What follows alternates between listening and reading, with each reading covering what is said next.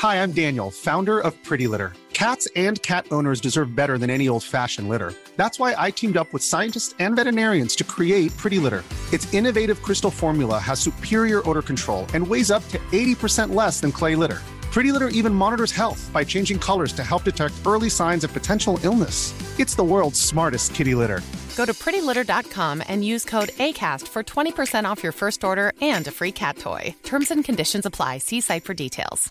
Jewelry isn't a gift you give just once, it's a way to remind your loved one of a beautiful moment every time they see it. Blue Nile can help you find the gift that says how you feel and says it beautifully with expert guidance and a wide assortment of jewelry of the highest quality at the best price. Go to BlueNile.com and experience the convenience of shopping Blue Nile, the original online jeweler since 1999. That's BlueNile.com to find the perfect jewelry gift for any occasion. BlueNile.com. Imagine the softest sheets you've ever felt. Now imagine them getting even softer over time. That's what you'll feel with Bowl and Branch's organic cotton sheets. In a recent customer survey, 96% replied that Bowl and Branch sheets get softer with every wash. Start getting your best night's sleep in these sheets that get softer and softer for years to come. Try their sheets with a 30-night guarantee. Plus, get 15% off your first order at bowlandbranch.com. Code BUTTERY. Exclusions apply. See site for details.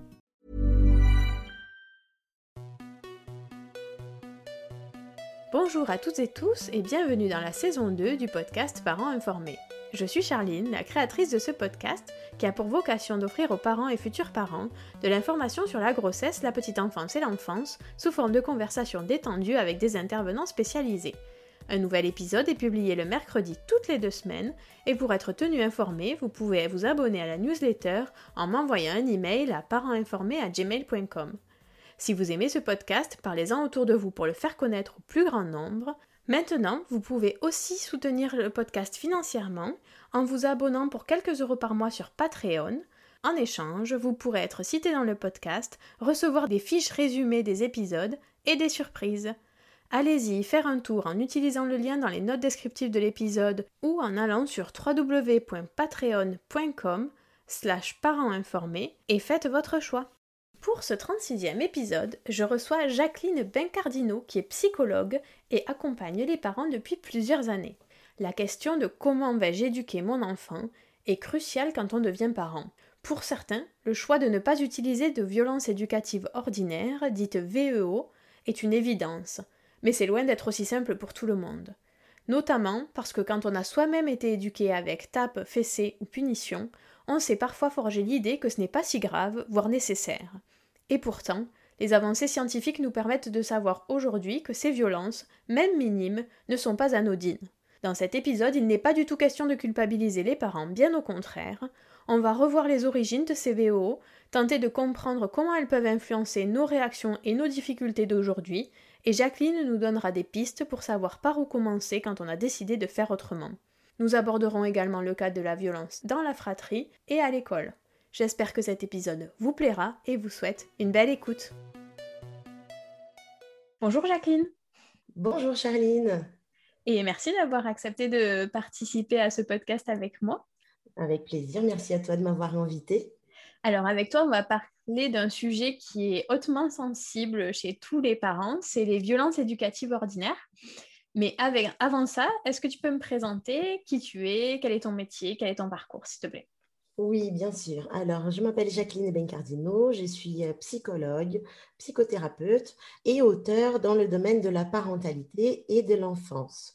Et puis, je tiens depuis euh, un an la page Instagram On va demander à Jacqueline, où j'essaye de partager un maximum mes connaissances, mes outils, mes clés, répondre aux questions et être en lien avec euh, le plus grand nombre de parents qui sont intéressés par la parentalité positive, consciente, voilà, par un nouveau regard, euh, sans culpabilité.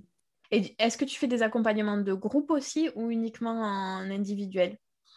Depuis euh, à peu près deux ans, je ne fais plus d'accompagnement de groupe.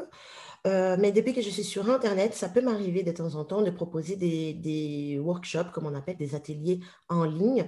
Mais c'est vrai que ce n'est pas ce que je fais le plus souvent. Je reste quand même dans l'accompagnement individuel ou parental, de couple, familial, etc. Ok, tu reçois aussi des parents seuls, sans les enfants? Oui, la plupart de, de mon public actuellement, c'est vraiment des parents. Dans une activité en ligne, c'est vrai que je ne reçois pas des enfants en téléconsultation.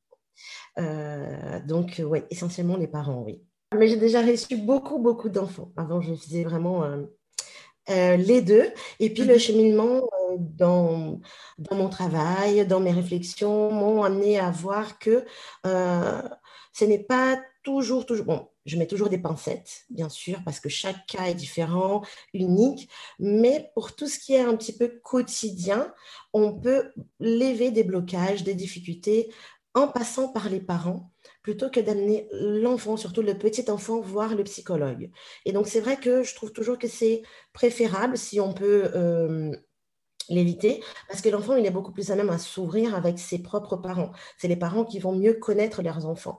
Et donc, du coup, parfois, avec des petites clés, des petits ajustements, des petites compréhensions aussi, des choses qui se jouent dans la relation, euh, je peux travailler à travers les parents pour débloquer quelque chose dans la relation ou dans le comportement des enfants. Ok, ah, c'est hyper intéressant comme approche. Bah, D'où euh, la psychologie parentale, justement. Exactement. c'est vrai, ça reste nos enfants et donc c'est nous qui sommes beaucoup acteurs dans leur développement. C'est vrai. mais c'est enfin, une digression, mais je trouve c'est intéressant de le rappeler parce que on a un peu tendance à entendre souvent euh, maintenant. Mais les enfants, ils savent faire, il faut leur laisser de l'autonomie, il faut les laisser faire. Et on a un peu tendance à oublier qu'en fait, euh, laisser de l'autonomie à nos enfants, c'est pas leur dire ben, débrouillez-vous, vous allez savoir faire. Ça demande un accompagnement et une compréhension de notre part pour pouvoir les laisser faire ça. Ouais. Tout à fait, exactement. Dans un cadre bienveillant, on peut être autonome. ok. Alors, euh, pour rentrer dans le vif du sujet, est-ce que tu peux nous dire ce qu'on appelle violence éducative ordinaire, s'il te plaît? Alors, euh, on va utiliser beaucoup l'acronyme, donc le VO. Donc, j'ai une toute petite définition. Donc, euh, les violences éducatives ordinaires, ça va être toute violence verbale, psychologique ou physique que l'adulte utilise envers l'enfant sous prétexte d'éducation ou de correction. Donc, ça va être tous les comportements qu'on peut utiliser parce qu'on pense en faisant ça, on va apprendre quelque chose à l'enfant. Donc pourquoi on dit que ces violences euh, sont éducatives? Parce qu'il y a ce but euh, de la part du parent ou de l'adulte euh, d'éducation, et ordinaire parce que ce sont des choses qui sont tellement ancrées dans notre culture, dans notre société, dans notre manière de penser, qu'elles vont être utilisées dans la vie quotidienne, elles vont être considérées parfois comme banales, comme normales et même vont être encouragées. Pour donner des exemples, ça peut être bah, toute violence, mais pas seulement les violences physiques. Donc, ça peut être les fessées, euh, ça peut être aussi euh, les cris, les menaces, les humiliations, euh, tout ce qui va vraiment atteindre l'intégrité de l'enfant, qu'elle soit physique ou psychologique. Ok. Est-ce qu'on sait d'où elles viennent? Est-ce qu'on sait à quel moment? Est-ce que c'est quelque chose qui a toujours existé? Ou est-ce que c'est quelque chose qui a été mis en place ou préconisé à un moment donné dans notre société? Oui, on sait, elles viennent de toute l'histoire de l'humanité depuis l'Antiquité. elles viennent de là. Euh, d'ailleurs, je vous conseille, euh, j'ai euh, avec moi le décodeur des VO, violence éducative ordinaire, qui a été lancé il y a peu de temps par l'organisation Stop VO officielle. Il y a une page Instagram aussi. Et euh, bon, c'est un tout petit guide euh, qui explique vraiment très bien tout ça, tout le historique. Donc, je peux vous faire une petite, euh, une petite, un petit résumé, mais je vous encourage vraiment, si le sujet vous intéresse, vous qui nous écoutez, c'est un tout petit guide facile à, importer, facile à lire, très accessible, facile à trouver. Voilà, donc il est super intéressant. Je trouve qu'il résume vraiment très bien tout ce qu'on va dire aujourd'hui. Et euh, voilà, donc euh, ça veut dire que depuis euh, l'Antiquité, depuis le Moyen Âge, ça a évolué avec le temps. Mais les enfants, ils étaient considérés, on a toujours eu cette, cette idée que l'enfant, il est mauvais par nature et qu'il faut éradiquer ça dès le début. Aujourd'hui, bon, ça a évolué, mais on reste un petit peu avec cette idée de il faut le corriger, il ne faut pas te laisser faire avoir parce que sinon après, euh, il va te marcher dessus. Enfin voilà, on a toujours des restes. Euh, évidemment, avant, c'était beaucoup plus prononcé. Les enfants, ils étaient vraiment considérés comme... Euh, les parents, ils avaient le droit de vie et de mort vraiment sur leurs enfants. Ils, ils, étaient considérés comme des mini-adultes qui ne comprenaient rien. Et donc, du coup, les violences, elles étaient vraiment encouragées parce qu'on devait vraiment apprendre les limites à cet enfant pour qu'il puisse devenir quelqu'un, quand il serait grand, quelqu'un avec des valeurs. Donc la société, elle a évolué comme ça depuis la nuit du temps, depuis toujours. Et toutes les modifications, enfin toutes les petites évolutions qui sont déjà énormes, elles sont venues euh, avec beaucoup, beaucoup de, de, lutte pour cette prise de conscience. Et euh, ce n'est pas encore euh, fini. Et donc, c'est pour ça qu'on parle aujourd'hui euh, de ces, de ces violences éducatives ordinaires. Qu'est-ce qui a fait qu'à un moment donné, on s'est aperçu que ces violences éducatives ordinaires, elles, finalement, elles remplissaient pas leur fonction d'abord, et ensuite qu'elles pouvaient même être néfastes. On va en parler après des conséquences potentielles, mais mmh quel a été le déclic de se dire, eh ben, en fait, euh, sur ce sujet-là, on s'est trompé est-ce que c'est des recherches sur le neurodéveloppement? Est-ce que c'est des recherches sur les, des études sociales? Est-ce que c'est de l'expérimentation? D'où ça vient en fait ce changement de paradigme par rapport à ces violences? C'est un peu de tout ça. Parce que, en fait, il y a toujours cet, attachement des parents avec les enfants. Et donc, forcément, depuis toujours, il y a eu certainement aussi des parents que même euh, dans tout ça, ça faisait de la peine de maltraiter l'enfant, d'essayer de, faire comme ça. Donc, ensuite, c'était un peu l'Église qui, euh, qui, était chargée de l'éducation de l'enfant, qui pratiquait ces, ces violences-là pour qu'ils puissent devenir des bons chrétiens plus tard, etc. Et après encore l'école. Et donc, à un certain moment, ils ont commencé à se rendre compte, donc justement, euh, les, chercheurs, les sociologues, euh, les parents, etc., euh, je pense qu'ils ont commencé à se dire que peut-être que à ce moment-là, on essaye d'éduquer, mais il y a quelque chose qui empêche l'apprentissage. Donc, on va essayer de voir d'où ça vient. Et donc, après, je ne pourrais pas te décrire toutes les, recherches mais c'est parti un petit peu de là parce que quand on évolue, on parle de tout, de tout ce que. Enfin, là, on peut parler de technologie, on peut parler de toutes les évolutions euh, de l'humanité. Bah, il y a eu cette relation aussi, ce rapport avec l'enfant qui a évolué avec le temps. Donc, avec des petites prises de conscience.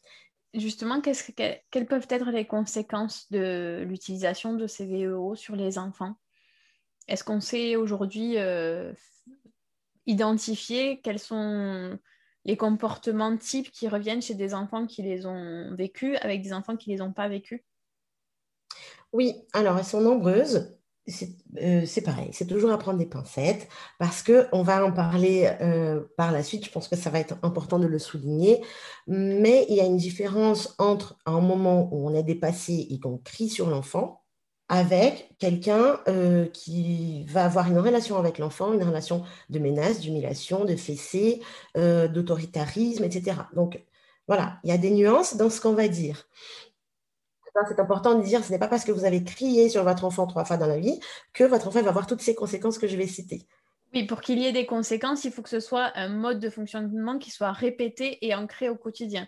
C'est pas parce qu'on perd son sang-froid, parce qu'on est trop fatigué, parce que ça, ça arrive à tout le monde, que l'enfant, il va forcément euh, avoir toutes ces conséquences-là. Euh, bon, sauf, euh, mis à part vraiment en épisode des grosses violences. Parce que ça veut dire qu'avec la violence, on parle vraiment de traumatisme. Donc le traumatisme, il peut suffire d'une fois. Donc c'est pour ça, il y a des nuances. Est-ce que c'est vraiment des violences physiques répétées Est-ce que c'est des violences, des humiliations qui sont très fortes, qui vont venir impacter dans la construction de l'estime de soi, euh, de la confiance en soi, etc. Euh, voilà, il y a toujours des nuances. Je vais vous parler des conséquences des VO. Mhm. Donc, du coup, euh, elles sont multiples. En termes neurologiques, je vais vous faire, je vais essayer de vous faire court et clair. Quand on a peur de quelque chose, la partie rationnelle de notre cerveau, elle est coupée. D'accord? C'est pareil pour la colère. Donc, ça veut dire que ça marche en miroir pour les parents qui sont en colère et pour l'enfant qui a peur. Donc, la partie rationnelle du cerveau, elle se coupe. Elle va décharger tout un tas d'hormones. Encore un exemple que j'utilise souvent, c'est la partie du cerveau qui prend le dessus, c'est la partie qui s'occupe de l'instant des survies. Donc, si on est dans la jungle et qu'on se retrouve face à un lion, on ne peut pas se dire hum, je monte sur l'arbre ou je cours? On n'a pas le temps de réfléchir. Donc, c'est tous les mécanismes du corps qui va se mettre en place pour qu'on puisse réagir de façon instinctive. Donc, c'est ça ce qui se passe dans le corps d'un enfant quand il, a peur. Donc, ça veut dire qu'il va euh, libérer tout un tas d'hormones comme l'adrénaline, comme euh, le cortisol. Enfin, il y a tout un tas de facteurs qui se passent dans le corps et qui font que l'enfant, à ce moment-là, il n'est pas en mesure de réfléchir. Donc, déjà, la première chose, ce n'est pas logique. Si on fait peur à un enfant, si on tape un enfant et qu'on l'envoie dans sa chambre pour réfléchir, il ne sera pas en mesure de réfléchir. Déjà parce que son cerveau rationnel n'est pas là. Euh, et donc, quand euh, ce système il est activé, la partie du cerveau qui va essayer de réguler tout ça, elle est, c'est vraiment coupé. Donc, c'est pour ça qu'il y a des parents qui peuvent se dire, enfin, ils ne vont pas voir l'enfant à l'intérieur, c'est comme s'il n'y avait plus personne. C'est comme s'il était en état vraiment de sidération. Donc, il va se dire, ah, mais tu as pas mal, donc je vais encore plus fort. tu vas voir, là, tu vas avoir mal. Et donc, du coup, après, c'est tout un cercle qui va s'enchaîner et avec la répétition, le corps de l'enfant, il commence à avoir l'habitude euh, de décharger ces hormones-là automatiquement. Et donc, du coup, les, processus, les connexions, on va dire, euh, euh, intelligentes, les connexions pour lesquelles le corps a été bien construit et fait, les connexions neuronales, etc., elles vont avoir plus de mal à avoir lieu. Donc, c'est vraiment une modification de la structure du cerveau. Parce que cet enfant ne va pas avoir euh, un cerveau euh, qui va pouvoir bien identifier les situations. Il peut être aux aguets, il peut être stressé, il peut être dans cet état euh, vraiment traumatique. ça, c'est voilà, une des conséquences. Après, sans parler bien sûr de l'estime de soi, parce qu'il faut savoir que son, ce n'est pas que l'être qui est en construction. Donc, son cerveau aussi, il est en construction. Et ça, jusqu'à ses 25 ans. Donc, forcément, euh, si il y a quelque chose qui est en train de se construire et qui en plus on vient dérégler ce fonctionnement pour cette bonne construction, pour le bon mhm. déroulement de sa construction, ce n'est pas euh, une bonne chose, on va dire. Ce pas, ça ne fait pas bon mélange et euh, on ne va pas forcément voir les conséquences à long terme. Après, bah, tous les adultes qu'on voit aujourd'hui avec voilà, toutes ces difficultés d'attachement, euh, de confiance en soi, euh, vraiment de, dans le relationnel, parfois dans, même dans le côté cognitif, euh, ça peut venir de là. alors, pour parler un petit peu de mon expérience personnelle, moi j'ai reçu des VO quand j'étais petite. J'ai n'ai mmh pas l'impression que ça m'ait traumatisée dans le sens où en même temps, je m'en souviens. J'ai des moments très précis de mon enfance où je me souviens d'avoir reçu, par exemple, une fessée ou une claque euh, sur des épisodes très précis. Et en même temps, j'ai fait partie des gens qui, pendant longtemps, ont dit bah, ça m'a pas tué, quoi. C'est pas grave. Et j'étais prête à reproduire ça avec mes enfants. Et puis, il y a mhm. eu un déclic à un moment donné pendant la grossesse. Il se passe des trucs bizarres avec notre cerveau pendant la grossesse, où je me suis dit, mais en fait, non, ça peut pas marcher comme ça. Je peux pas. Euh, d'abord, je me vois pas taper mon enfant. Donc, euh, ça veut dire que si je le fais, il se passe un truc qui n'est pas normal. Et mhm. ensuite, euh, je me vois pas euh, expliquer à mon enfant, par exemple, qu'il n'a pas le droit de, taper et moi l'éduquer avec des violences, par exemple. Et en même temps, quand mon enfant est là et quand mon enfant il fait des colères, il fait des choses que j'arrive pas à gérer, j'ai mis du temps à ce que ce ne soit plus un réflexe en fait. C'est-à-dire que pendant longtemps, j'ai lutté contre moi-même pour ne pas appliquer ces violences. C'est-à-dire que je me suis rendu compte à ce moment-là que c'était tellement ancré chez moi que c'était un réflexe. C'est-à-dire que face à un enfant qui fait n'importe quoi à table, j'avais le réflexe de vouloir lui taper sur la main. Oui. Et est-ce que c'est normal ça que ce soit ancré chez nous? Et du coup, ça devient une lutte contre soi-même en fait. C'est-à-dire que moi, j'ai lutté contre moi-même pour ne pas reproduire ça chez mes enfants. Exactement. Parce que tu as grandi, enfin, pour toi, c'est ce que tu as connu. Donc, quand on parle d'énervement, euh, ça veut dire quoi l'énervement? C'est quand on n'arrive pas à, gérer quelque chose. Donc, on revient sur l'histoire du cerveau que je t'ai raconté tout à l'heure. Et donc, du coup, à ce moment-là, quand euh, la partie de, de, la raison, la partie rationnelle, on va dire, commence à sortir de scène, ce sont tes réactions automatiques qui vont rentrer en place. Donc, c'est ce que tu as toujours connu. Donc, même si le côté la raison, tu sais que tu ne veux pas faire ça, euh, voilà. ton côté instinctif, c'est ça parce que c'est ce que tu as connu, c'est ce que tu as vécu. Donc, c'est tout à fait normal que ça soit ancré en toi et que j'imagine que ça a dû être très, très difficile pour faire ce cheminement parce que c'est compliqué. Oui, donc euh, si vous nous écoutez et que vous n'y arrivez pas tout le temps, c'est normal en fait. Si vous l'avez vécu vous-même, c'est pas si simple de ne pas le reproduire. Et puis c'est intéressant que tu dises euh, que tu faisais partie des gens qui, euh, qui pensaient j'en ai reçu et j'en suis pas mort. ça fait partie justement d'une stratégie, comme on disait, de, la construction de soi, parce que ça veut dire qu'il faut bien que tu te construises. Donc tu ne peux pas dire que tu as reçu quelque chose qui a été euh, destructeur. Et donc, ça va devenir justement une force pour que ça ne te détruise pas et que tu puisses, et que tu puisses avancer dans ta construction. Mais euh, c'est important de ne pas mélanger des mécanismes de défense qu'on appelle, ce que tu, le, voilà, le, postulat que tu t'es mis en tête pour pouvoir enfin, avancer, quoi, euh, pour ne pas mélanger ça, avec, mélanger ça avec des excuses pour reproduire ça par la suite. Donc, je ne dis pas ça pour dire que vos parents sont des personnes horribles qui voulaient enfin voilà, qui ne voulaient pas de ton bien, etc. Ils faisaient aussi avec les connaissances qu'ils avaient, avec la société dans laquelle ils vivaient, ils faisaient comme ils pouvaient, avec mhm. aussi l'éducation qu'ils ont reçue, etc. Donc, avant, ça se faisait pas parce que les gens étaient mauvais, mais parce qu'ils pouvaient faire comme ça. Aujourd'hui, on sait que ça peut se passer autrement. Donc, on peut essayer aussi de voilà, de, prendre la vague et, d'essayer d'aller de l'avant euh, pour, euh, pour, tout simplement euh, être moins dans la souffrance pour tout le monde. Justement, on parle du fait que c'est pas si simple de ne pas reproduire quand on a soi-même reçu CVO. Comment on fait au quotidien quand c'est ancré comme ça? Qu'est-ce qu'on a comme petites tips ou est-ce qu'il y, est y, a quelque chose qu'on peut mettre en place chez soi pour se faciliter le fait de ne pas reproduire? Par quoi on commence, quelles sont les limites qu'on se pose, est-ce qu'il y a des choses à bannir préférentiellement en premier, enfin, tu vois, quelles sont les petites étapes qu'on peut faire pour arriver à, ce, truc-là Encore une fois, toujours dans cette démarche, euh, moi je pense qu'il faut commencer par soi-même. Parce que on va d'abord essayer de bannir cette culpabilité. Parce que justement, si on est dans cette démarche, ok, j'ai fait ça, maintenant je veux arrêter. Si on est dans cette démarche, c'est probablement parce qu'il y a eu une prise de conscience. C'est toujours une prise de conscience qui va provoquer un changement. Donc, euh, si on prend vraiment conscience des conséquences que ça peut avoir pour l'enfant, mais pas seulement parce qu'il y a encore beaucoup de gens qui vont avoir du mal à accepter ces conséquences-là, parce qu'ils ne le voient pas chez eux, par exemple. Donc, ne serait-ce que pour se dire, ce n'est pas cette relation-là que j'ai envie de construire avec mon enfant. Ça peut être une prise de conscience. Moi, j'ai envie mhm. d'avoir une relation avec mon enfant euh, où il n'y a pas de violence. Il y a un cadre. Voilà, je suis le parent, je suis là pour lui expliquer comment ça fonctionne, la vie en société, le monde, les autres, lui-même, euh, mais sans violence. Ça, ça peut être une prise de conscience.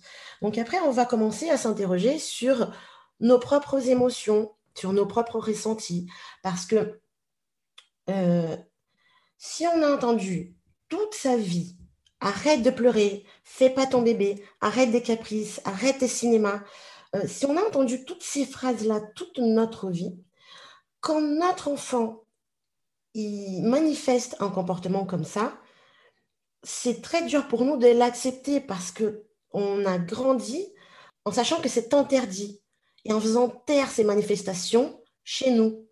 Donc, du coup, ça va venir euh, euh, appuyer un endroit chez nous où c'est, ça fait mal. Voilà, mhm. ça vient appuyer un endroit où ça fait mal. D'une part, parce que toute notre vie, on a dit que c'est interdit, que ça ne se fait pas, par exemple, de pleurer, d'exprimer ses émotions, etc., etc. Et d'un autre part, parce que inconsciemment, on nous a interdit de faire ça. Donc pourquoi on doit laisser l'enfant faire ça? Donc c'est vraiment de se voilà de faire ce petit travail sur soi et de, penser à des, choses qui vous parlent. Moi, ce que je conseille souvent, euh, c'est de, se demander si on ferait ça à un ami. Par exemple, euh, je vais sortir une phrase humiliante à mon enfant. Est-ce que je dirais ça à mon ami, à un ami à moi? Mmh est-ce que je, euh, si mon ami, euh, un, copain, il vient à la maison, il renverse un verre, est-ce que je vais lui foutre une claque? Ça peut être un indicateur aussi. Parce que si vous faites avec votre entourage comme vous faites avec vos enfants, ça serait comment votre vie sociale? On peut essayer d'avoir ça comme base. Mhm. Moi, ce que j'essaye, moi, de faire souvent, c'est de me dire, si quelqu'un m'avait dit ce que je viens de dire à mon enfant, comment je l'aurais reçu? Parce que moi, ça m'arrive, alors j'ai banni les violences physiques, par contre, euh, ça m'arrive de temps en temps de péter les plombs et de leur hurler dessus. Et a posteriori, je me dis, ok, si quelqu'un, si moi j'avais fait une connerie et que quelqu'un m'avait hurlé dessus comme je lui ai hurlé dessus, comment je me sentirais? Et en général, ça m'aide à me dire, ok, non, en fait, je ne serais pas bien du tout, donc là, elle, ne va pas bien du tout, il faut que j'y aille, que je fasse un câlin, que je dise que je m'excuse et, qu'on passe à autre chose. Oui, c'est une euh, très bonne technique aussi. Ça veut dire qu'on est dans une relation plus empathique avec les enfants. Euh, moi, j'ai dit toujours, on apprend, c'est valable pour les enfants, mais aussi pour nous on apprend euh, tout apprentissage pour qu'il soit vraiment euh, efficace à long terme, etc., surtout en ce qui concerne le côté relationnel, euh, on apprend par les bonnes raisons et par l'empathie. Donc, si on explique les choses à nos enfants, si on dit pourquoi on ne fait pas ça, pourquoi on ne, je sais pas, pourquoi on ne casse pas le verre, c'est parce que c'est dangereux, parce qu'on peut se faire mal et parce qu'on va perdre un verre, ou c'est parce que ça fâche maman? C'est quoi la vraie raison pourquoi on ne casse pas en verre?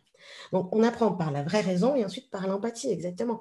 Comment je me sentirais? Donc, si on est capable de se mettre à la place de l'enfant, c'est déjà un, énorme pas euh, de fait pour euh, justement euh, s'en sortir petit à petit des comportements violents. Souvent, les parents qui pratiquent encore les VOO, ils ont tendance à dire que ceux qui ne les pratiquent pas sont des parents laxiste ou permissif. Est-ce qu'on peut faire la différence entre une éducation laxiste et une éducation sans violence éducative ordinaire?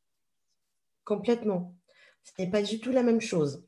Et c'est vrai que ça, c'est quelque chose qui est très, très courant euh, quand on parle de psychologie positive, d'éducation, de communication non violente, de, voilà, de, tout ça. On pense que c'est dans du laxisme. Mais, euh, comment dire, la différence, c'est que une éducation positive, contrairement à ce qu'on peut penser, une éducation bienveillante, sans violence, ne veut pas dire une éducation sans cadre. Ça ne veut pas dire qu'on ne va jamais dire non aux enfants. Et ça ne veut pas dire qu'on va laisser faire tout ce qu'ils veulent faire. On est là, c'est notre obligation aussi des parents, euh, de protéger cet enfant, et d'apprendre, d'aider cet enfant à comprendre le monde qui l'entoure, la vie en société, donc tout ce qui est dangereux, tout ce qui se fait, les codes, les valeurs, etc. Tout ce qu'on a envie de transmettre à cet enfant. Donc forcément, euh, on ne peut pas laisser l'enfant faire euh, ce qu'il veut. Par contre, il y a une énorme différence d'apprendre à l'enfant par les bonnes raisons, ou alors de laisser l'enfant faire parce qu'on a la flemme, ou parce qu'on n'est pas capable, ou parce qu'on ne se sent pas en mesure, euh, d'accueillir sa frustration. L'éducation bienveillante, euh, l'éducation sans violence, on va justement apprendre à accueillir la frustration de l'enfant, à accueillir son énervement, pour dire c'est pas grave, on ne peut pas empêcher quelqu'un de ressentir quoi que ce soit. Par contre, on peut essayer de l'aider à manifester ça autrement. Donc, euh, ce n'est pas dire oui à tout, c'est dire des noms justifiés, de justifier ce nom-là, et, ça ne, et, voilà, je pense que la grande question aussi, quand les gens me disent mais ça ne marche pas, euh, ce n'est pas qu'on va faire que l'enfant il ne va pas faire des crises ou qu'un enfant il ne va pas pleurer. Ce n'est pas ça marcher. Parce que c'est un être en développement. Parfois, on parle des enfants de un an, deux, voire quatre. Vous voyez, ils viennent d'arriver au monde. Il va, son cerveau, il ne sera pas développé avant ses 25 ans. il ce ne sont pas des adultes en miniature. Il n'a pas la même compréhension du monde que nous. On peut avoir de l'empathie, mais il faut qu'on ait un minimum de connaissances sur son développement aussi. Parce qu'on ne peut pas demander à l'enfant quelque chose qu'il n'est pas capable de donner. On ne peut pas demander à un enfant de deux ans de nous dire, maman, là je pleure parce que j'ai besoin de ton attention, parce que tu as beaucoup travaillé cette semaine et on ne s'est pas beaucoup vu. Ce n'est pas possible. Il va essayer de, lancer les choses en l'air, il va essayer d'attirer votre attention par tous les moyens possibles, parce qu'il n'a pas encore la capacité de faire autrement. C'est rassurant pour un enfant d'avoir un cadre. C'est rassurant pour un enfant euh, qu'on dise non, qu'on essaie de le protéger, qu'on lui apprenne euh, les limites du monde. Mais ça ne veut pas dire qu'il ne va pas pleurer parce qu'il ne sait pas comment faire autrement pour gérer cette frustration-là?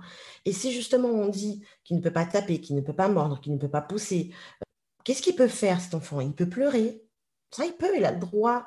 Euh, j'ai dit ça récemment dans une publication. Les pleurs, ce ne sont pas un problème. C'est souvent la solution. C'est une décharge émotionnelle. Et donc, pour un parent euh, qui a toujours entendu arrête de pleurer, arrête de pleurer, c'est compliqué parce que les pleurs de son enfant vont vraiment résonner en lui. Et donc, le vrai travail, c'est d'apprendre à accueillir ces pleurs-là. Et c'est là où on peut basculer dans le laxisme si on ne se sent pas prêt.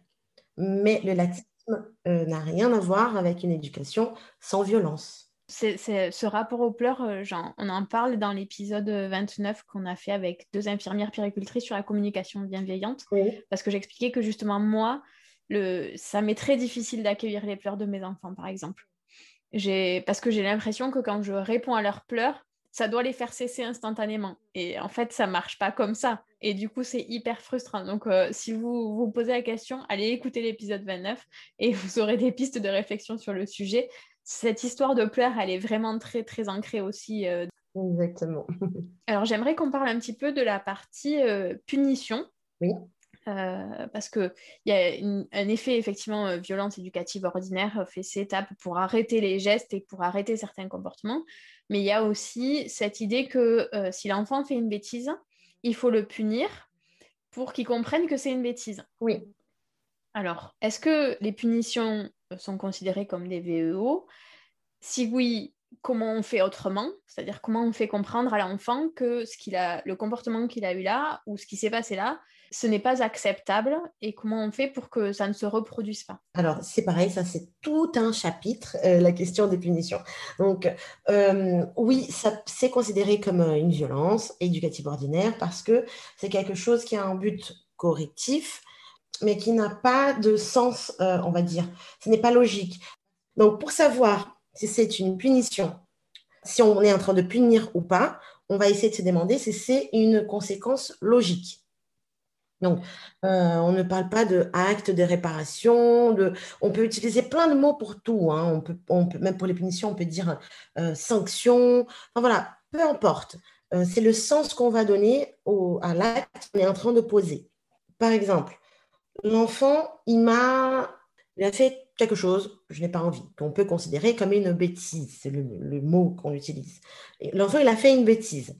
Je reprends l'exemple du verre. J'ai que cet exemple en tête. tout de suite, je ne sais pas pourquoi. Non, mais c'est le premier qui me vient aussi, le verre qui renverse, ce qui a renversé 150 fois sur cette table.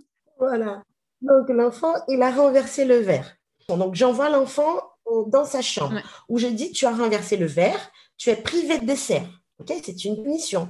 Pourquoi? Parce qu'il n'y a absolument aucun lien entre le verre renversé et le fait dans sa chambre de ne pas manger de dessert. Il n'y a aucun lien. Mhm. Par contre, l'enfant, il renverse le verre alors que je lui avais dit 35 fois. Comment on apprend les choses Par les bonnes raisons? Pourquoi on ne peut pas jouer avec le verre? Parce que ça se renverse. Et donc, quand ça renverse, ça fait quoi? Eh ben, ça mouille partout. Et quand ça mouille partout, qu'est-ce qu'on fait? Eh ben, on nettoie. donc, c'est une conséquence logique. Ce n'est pas une punition. On va, euh, voilà, apprendre à cet enfant pourquoi on ne fait pas les choses. Dans la discipline positive, on a les quatre R de la punition. Ça veut dire euh, selon les études justement en psychologie, les quatre choses que l'enfant peut ressentir quand il est puni. Donc la rancœur, la rébellion, la revanche et le retrait. Donc ça veut dire euh, un sentiment d'injustice, une envie de prouver qu'il n'est pas soumis, une envie de gagner à la prochaine confrontation ou alors une baisse de l'estime de soi, pour faire court. Dans tous les cas, il n'a pas compris ce qui lui arrive. Voilà, donc dans tous les cas, euh, quand on envoie un enfant, dans sa, chambre pour réfléchir, il est en train de ruminer euh, sur un de ces quatre versants, voire plus d'un euh, plus d'un mélangé. Donc, il n'est pas en train de se dire, ben, c'est la question que je pose aussi aux parents quand on parle des punitions. Est-ce que vous avez un souvenir d'une fois où vous avez été puni et que vous étiez dans votre chambre à se dire, ah oui, effectivement, là, j'ai vraiment fait ce qu'il fallait pas. Mes parents, ils ont vraiment raison de me laisser ici dans la chambre ou de ne pas me laisser aller à la soirée avec mes copains. Est-ce que quelqu'un dans la vie a déjà pensé ça? C'est vrai, mes parents, ils ont raison. Ah oui, oui. Là, j'ai appris ma leçon. voilà, on ne pense pas à ça quand on est puni. Ça ne nous fait pas remonter des bons sentiments. Donc, ça n'a pas vraiment but correctif. Au pire, cet enfant, il va prendre peur. Donc, euh, il ne va pas faire la prochaine fois parce qu'il a, parce qu'il va fâcher ses parents, mais pas parce qu'il a compris pourquoi on ne fait pas telle ou telle chose. Oui, ou il va le faire, mais il ne va pas le dire. Ou il va le faire, mais il ne va pas le dire, voilà.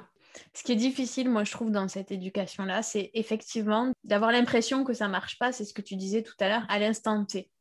Et en fait, on ne s'aperçoit que ça a des effets bénéfiques que plus tard, en fait. Et moi qui ai des enfants qui commencent à grandir, je commence à voir les effets positifs de cette éducation-là sans violence et sans punition. Et... Mais ça a pris 4 ans et demi, 5 ans, 6 ans pour que j'ai l'impression qu'en fait, ça a un effet bénéfique sur les enfants. C'est-à-dire que jusque-là, et c'est normal, en fait, c'est lié au développement de l'enfant, mais en tant que parent, c'est hyper frustrant de se dire, mais est-ce qu'on est sûr que c'est le bon chemin? Parce que là, j'ai pas l'impression du tout d'être sur le bon chemin. C'est ça, exactement. Par rapport aux violences, on a pas mal fait le tour des violences physiques et des punitions. Il y a quelque chose que j'ai beaucoup vu qui se fait aussi parfois à l'école. Euh, c'est l'histoire des croix rouges et des croix vertes et de euh, ben, si tu as tel comportement, tu auras une croix rouge et donc à la fin, tu n'auras pas ton dessin animé. Et par contre, euh, si tu n'as pas ce comportement, tu auras une croix verte. Et est-ce que ça, euh, d'abord, est-ce que ça fonctionne? Et est-ce que ça peut être une bonne alternative ou c'est aussi considéré comme une VO Je ne pense pas que ça soit considéré comme une VO, peut-être. Peut-être, je ne sais pas. Mais ça, ça, veut dire qu'on est dans la même logique.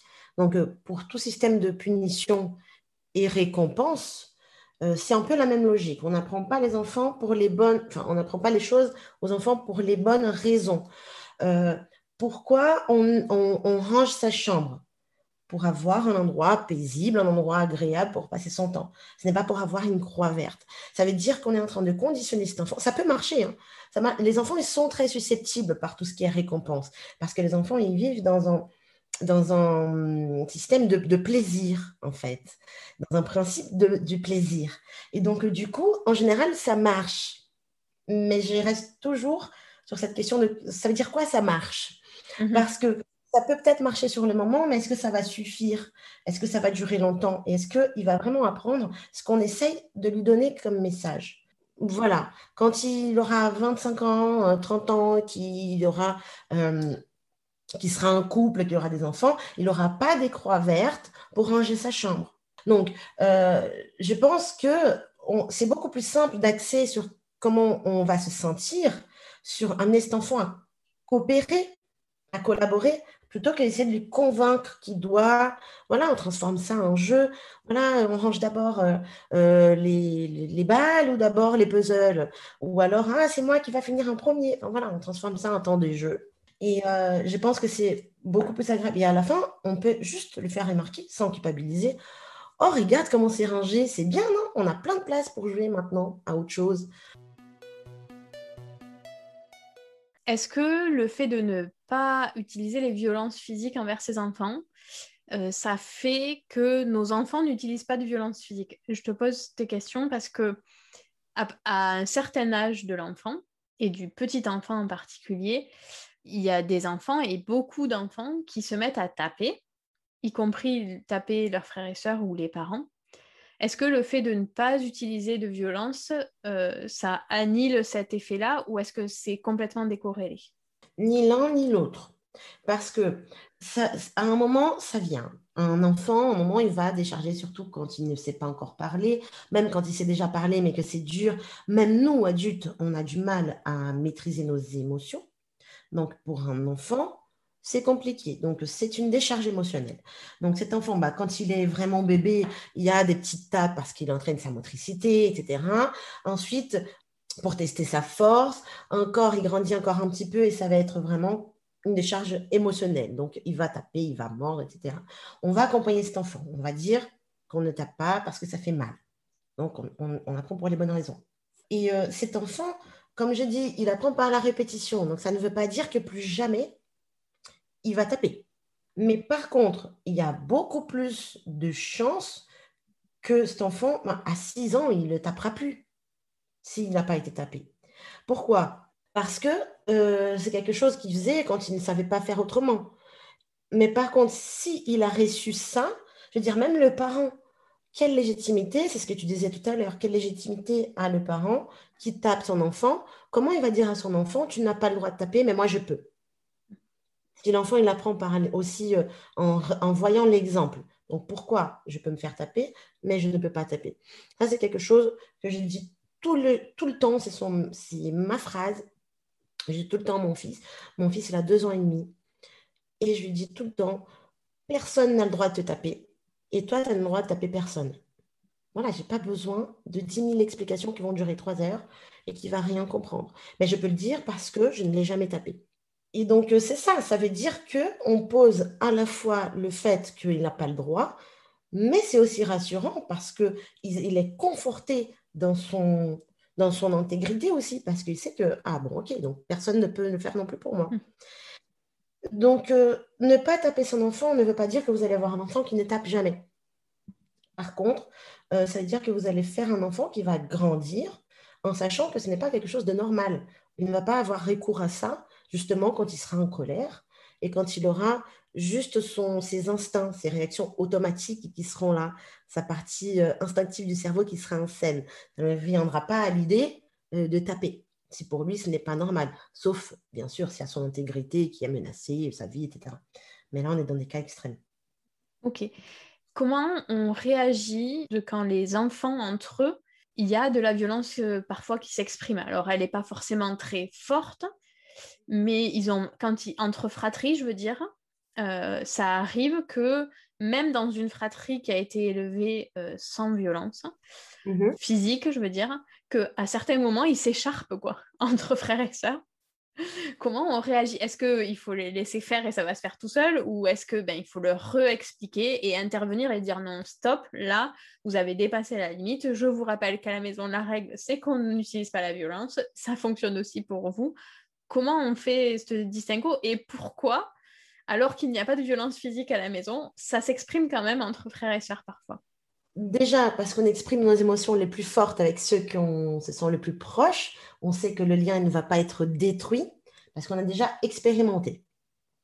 Et donc, du coup, on sait que ce n'est peut-être pas comme le meilleur copain, parce que à partir d'un certain âge, on a déjà commencé à comprendre que le copain, peut-être si je l'étape, il ne va plus me parler. Par contre, mon frère, ma sœur, c'est un peu à volonté ça ne risque pas de se briser le lien. Et puis, on va se voir de toute façon. Ça, c'est d'une chose. Et dans l'autre chose, c'est en fonction de l'âge aussi, parce que, bon, surtout s'ils sont petits, euh, parce que du coup, ce sont deux cerveaux immatures qui sont en train de communiquer. Et donc, du coup, il y a les deux dinosaures qui sortent. et ils vont se taper. les dinosaures, ils ne parlent pas français. Et donc, du coup, ce sont deux dinosaures qui ne parlent pas la même langue et qui essaient de communiquer. Donc, forcément, ça dérape. Et euh, la question, oui, on, va intervenir, on va les séparer et on va rappeler la règle, euh, vous ne vous tapez pas, personne n'a le droit de te taper, toi non plus, et euh, tu as, le droit de taper personne et toi non plus. On va rappeler la règle et on ne va pas laisser faire. Ok. Et dernière question par rapport à ces violences-là, et que ce soit physique ou verbal d'ailleurs, c'est par rapport à l'école et aux copains. Parce que ben, il y a des familles qui ont fait ce choix-là, mais toutes les familles n'ont pas encore fait ce choix-là. Et donc, à l'école, moi, je trouve qu'il y a un peu une confrontation à un moment de se dire, ben, en fait, nos enfants qui ont commencé à intégrer, parce qu'à l'âge où ils commencent à rentrer à l'école, et même plus tard, ils ont, intégré que à la maison, on ne tape pas, qu'on n'a pas le droit de taper, qu'ils n'ont pas le droit de taper, que typiquement, moi, mes filles, elles connaissaient pas le mot punition avant de rentrer à l'école. Et quand ils rentrent à l'école, il y a quand même une confrontation avec le monde extérieur que je trouve moi très difficile à vivre en tant que parent. Alors je ne sais pas comment eux ils la vivent, mais moi je trouve ça très difficile en tant que parent de me dire, eh ben, moi j'ai réussi à faire ce travail-là avec mes enfants. Et en fait, là, ils rencontrent un monde qui leur envoie un truc qui n'est pas du tout comme ça, y compris de la part des enseignants. C'est-à-dire qu'il y a quand même encore beaucoup d'enseignants qui utilisent les punitions en classe alors pas les punitions violentes avec le martinet comme euh, il y a 50 ans, mais qui euh, mettent encore euh, les enfants au coin, qui privent les enfants d'activités parce qu'ils n'ont pas été sages à un moment donné. Et moi, ma grande qui est en CP, cette année, elle a parlé de punition tous les jours à la maison, alors qu'elle n'en a jamais eu elle-même, ni à la maison, ni à l'école. D'ailleurs, c'est les copains qui les reçoivent. Comment on fait pour que, à la fois, ne pas dénigrer complètement euh, l'autorité de l'enseignant dans ces cas-là, et à la fois lui expliquer que c'est pas un fonctionnement que nous on a envie d'adapter et que elle, elle a qu'on n'a pas envie que elle, elle adopte. C'est vrai que c'est délicat et c'est une question quand même qui ne revient pas sur ce format-là. Là, c'est très bien expliqué ta question. Euh, mais c'est une, c'est une vraie question. Effectivement, l'enfant, il est capable euh, de savoir, enfin, surtout là, à l'âge de ta fille au CP, elle est déjà capable de faire la distinction entre comment ça se passe ici et comment ça se passe. Euh, c'est pareil parfois pour les parents séparés. Donc les enfants, ils finissent par comprendre qu'avec une personne, c'est comme ça, et avec une autre personne, euh, c'est autrement. Je pense que là, toute la difficulté, c'est justement de voir pourquoi euh, ses camarades reçoivent ça ou pourquoi elle peut, enfin, elle va, voir, elle va être dans cette peur d'avoir une punition puisque c'est quelque chose qu'elle ne connaît pas, etc. etc. Donc, euh, le plus important, c'est de discuter avec elle. On peut dire, à l'école, la maîtresse, elle a beaucoup d'enfants à gérer elle ne peut pas vraiment prendre le temps d'expliquer le pourquoi du comment de la même manière que je fais avec toi. Et donc, du coup, elle est obligée de demander à cet enfant de s'isoler parce qu'il dérange le groupe. Tu vois, la différence entre notre éducation et notre vie de famille avec le, la collectivité. On ne peut pas s'attendre, euh, enfin, je ne dis toujours pas que je suis pour les punitions, mhm. mais les conditions aussi euh, de, travail, euh, de, enfin voilà, des, professionnels, ce n'est pas toujours facile. Donc, je pense qu'on va essayer d'expliquer à cet enfant que justement, c'est important, pas pour qu'il ait peur de se faire punir, mais c'est important de suivre les règles de l'école pour le bon déroulement de la classe. Donc, on va expliquer toujours pour les bonnes raisons, parce que sinon, la maîtresse, va être obligée de lui demander de s'isoler pour qu'il ne dérange pas le groupe. Oui, bah, écoute, je pense qu'on a déjà un bon balayage de toutes les questions liées à ces violences-là. Est-ce que tu vois quelque chose à rajouter? Je pourrais parler de ça pendant des heures et des heures, mais je pense qu'on a fait euh, le tour. Et puis, euh, bah, de toute façon, euh, s'il y a des questions sur ce thème-là, je reste ouverte sur ma page, sur mon site psychologieparentale.com. J'aimerais juste rajouter aussi la page Stop VO officielle euh, qui est super. Ils font vraiment un travail super intéressant. Ok, bah écoute, je mettrai tous les liens dans les notes descriptives de l'épisode pour que les gens puissent retrouver facilement. Bah, bah, merci beaucoup. Super, merci à toi Charline pour cette invitation, pour cet échange euh, super intéressant. Cet épisode touche à sa fin. En complément, vous pouvez également écouter l'épisode 29 de ce podcast sur la communication bienveillante, enregistré avec Elodie et Julie, toutes les deux infirmières péricultrices. Pour retrouver les accompagnements proposés par Jacqueline, rendez-vous sur son site internet www.psychologieparentale.com. J'espère que cet épisode vous a plu. Pour recevoir une fiche résumée de cet épisode et de tous les autres de la saison 2, allez vous abonner sur Patreon en suivant le lien dans les notes descriptives de l'épisode. Si l'épisode vous a plu, parlez-en autour de vous, à vos amis qui pourraient être intéressés et sur vos réseaux sociaux. Parlez-en également à votre sage-femme, votre médecin généraliste, votre pédiatre ou tout autre professionnel qui vous accompagne afin qu'à leur tour ils puissent en parler à d'autres parents. Vous pouvez retrouver tous les épisodes ainsi que leurs notes classées par âge et par catégorie sur le site internet www.parentinformé.fr. Rendez-vous au prochain épisode et d'ici là, prenez soin de vous.